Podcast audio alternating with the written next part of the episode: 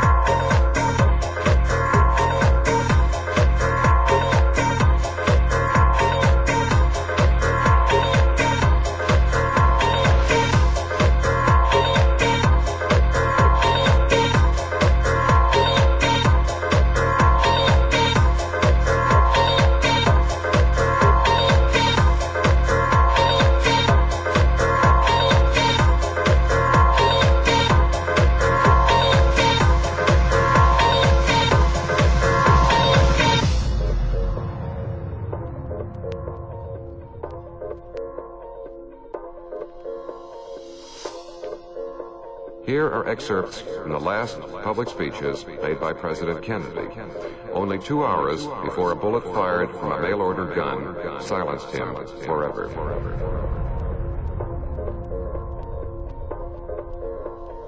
And so, my fellow Americans, ask not what your country can do for you. Ask what you can do for your country, your country, your country.